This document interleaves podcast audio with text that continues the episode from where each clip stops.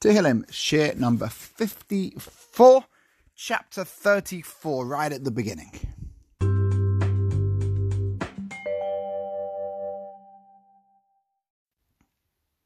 The amazing thing about this chapter is that it actually takes us to a story in the book of Shmuel. David had a really rubbish life.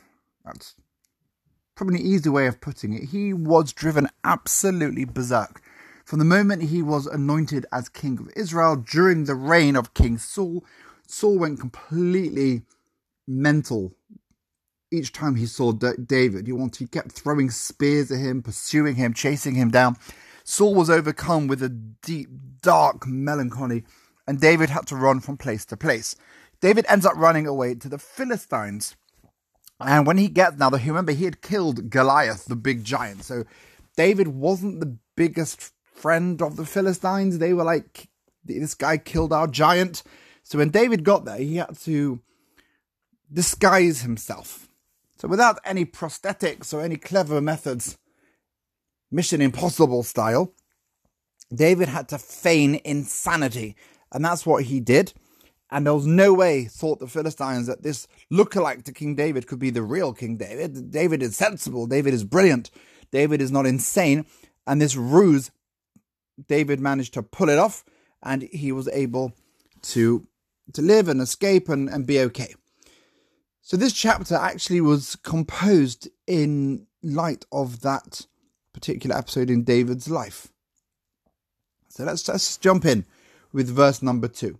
David says as follows: "Avarcha es Hashem b'chol eis." Now remember, David had a rubbish life. Now it's very easy to say Baruch Hashem and to feel inspired and loved by Hashem when things are going well. It is less simple to feel that when things are going badly. Nonetheless, despite David's torrid life, he is able to express, I will, I accept upon myself to bless Hashem, b'chol eis, in every, every, every time.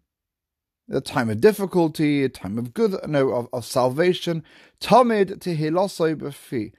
Hashem, the praise of Hashem will always be found in my mouth. I'm constantly praising Hashem. Now, again, I don't believe for one moment that we're meant to just read these words and somehow they have some mystical, spooky effect on the cosmos and and we, we tick a box and we've, we've, we've done. These surely are designed to make us think, to make us react.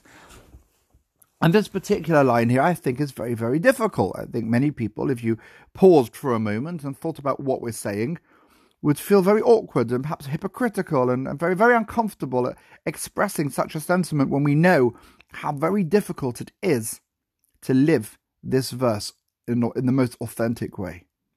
Bahashem tis halal nafshi. Yishmu anovim ve'yismachu. David is glorifying himself and is happy that Hashem protected him. Hashem is his savior, and therefore, expre- no, that, that, wanting to praise Hashem is a natural expression of that that realization. Yishmu anovim. Anovim is a uh, a word used to to talk to those who are listening. Remember, a lot of these texts were designed to be read out or, or, or spoken in front of an audience. So listen, you modest ones, and and you should rejoice, rejoice at hearing the praises of Hashem. Gadlu Hashem iti. Now, I think this is such an important verse. Unaroma shmo yachtov. Come on, together. We have to do this together. It's so much more powerful when we can create a movement that wants to praise Hashem. It's so much more difficult doing it on your own. So the the leader here demands from the audience, you should respond to what I'm saying. It's not possible to sit there and just listen. You have to respond.